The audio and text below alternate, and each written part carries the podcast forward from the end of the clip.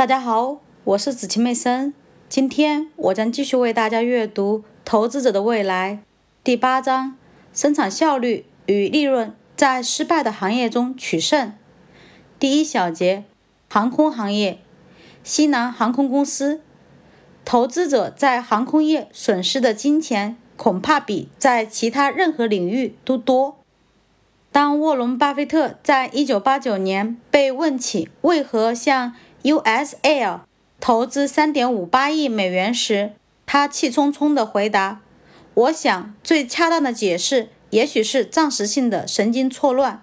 所以现在我随时拿着这个800号码。如果我一时冲动想购买航空业的股票，我就打这个电话。我会说我是沃伦，是一个航空业的上瘾患者。然后电话那头的家伙就会阻止我这么做。”巴菲特是对的。对于投资者来说，航空业意味着灾难。维珍航空公司的创建者理查德·布兰森说过一句俏皮话：“成为一名百万富翁的最好方法是先成为亿万富翁，然后再去购买一家航空公司。”巴菲特当然懂得如何区分投资的好坏。从1972至2002年的三十年中，他的投资机器。伯克希尔哈萨维公司取得了惊人的百分之二十五点五的年收益率，这让他的数以千计的投资者成为了百万富翁。这三十年间，只有一家公司提供的收益率在巴菲特之上——西南航空公司。航空旅行业的发展毫无疑问提高了经济运行的效率。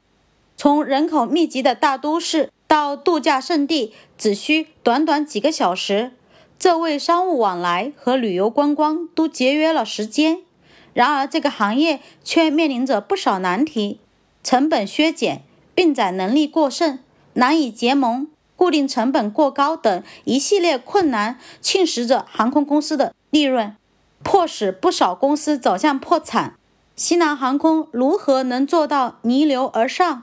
过去三十年的最佳股票投资为什么会出现在一个充斥着失败和破产的产业部门中？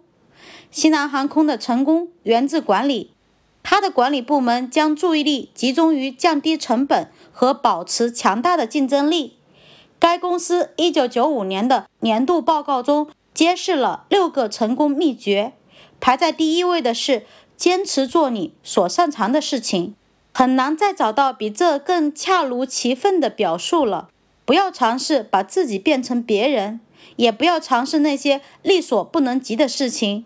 经济学家将这种行为称作利用你的比较优势，或者坚持你的核心竞争力。将力量集中于为大众提供低价可靠的航运服务。西南航空在一个充斥着失意者的产业里成为了赢家。西南航空的战略是在每时每地都做一个廉价的航空公司。要达到这个目标，他知道自己首先必须成为一家低成本的公司，而将成本降到最低的唯一途径是充分利用公司的现有资源。这家公司在经营策略的每个方面都遵循着这条基本原则。西南航空在1995年的年度报告中展示了这一点。我们以几个简单的没有为骄傲：没有指定座位，没有昂贵的餐点，没有争吵，没有问题。这些没有降低了成本，使得雇员可以全心致力于为顾客提供优质服务。西南航空只提供一种等级的服务，没有头等舱和经济舱之分，在方便的机场之间开启了大量航班。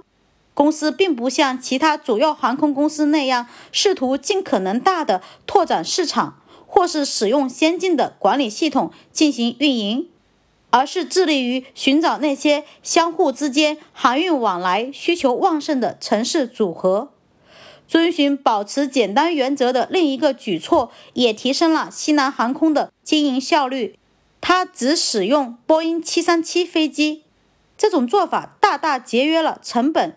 因为公司不必储存五花八门的配件，也不用训练飞行员和后勤人员适应不同的机型，西南航空的经营方式在911恐怖袭击之后，为其带来了额外的好处。恐怖袭击和随后的经济倒退，以及伊拉克战争的爆发，使得航空业面临乘客数量锐减百分之二十的窘境。那些背负着数十亿美元债务、雇佣了过多劳动力，并且结构缺乏灵活性的航空巨头，遭到了灭顶之灾。美国航空以及随后的联合航空相继破产，而美洲航空和三角洲航空公司也已经濒临绝境。尽管利润水平下降了很多，西南航空却仍然保持盈利。二零零三年四月。在搭载乘客数量仅占整个美国航空业乘客总数百分之八的情况下，西南航空的股票市场价值超过了美国其他航空公司市值的总和。高生产效率自然是西南航空取得成功的关键因素之一，但更重要的是它对自身比较优势的充分利用。做一个简单的、低成本的航空公司，正如我在第一章中提到的，这就是那些世界上最成功公司的经营策略。值得注意的是，世界顶尖投资家沃伦·巴菲特也将他的成功归功于他知道自己在什么时候在他的能力范围之内经营，什么时候他已经接近了这个范围的边界。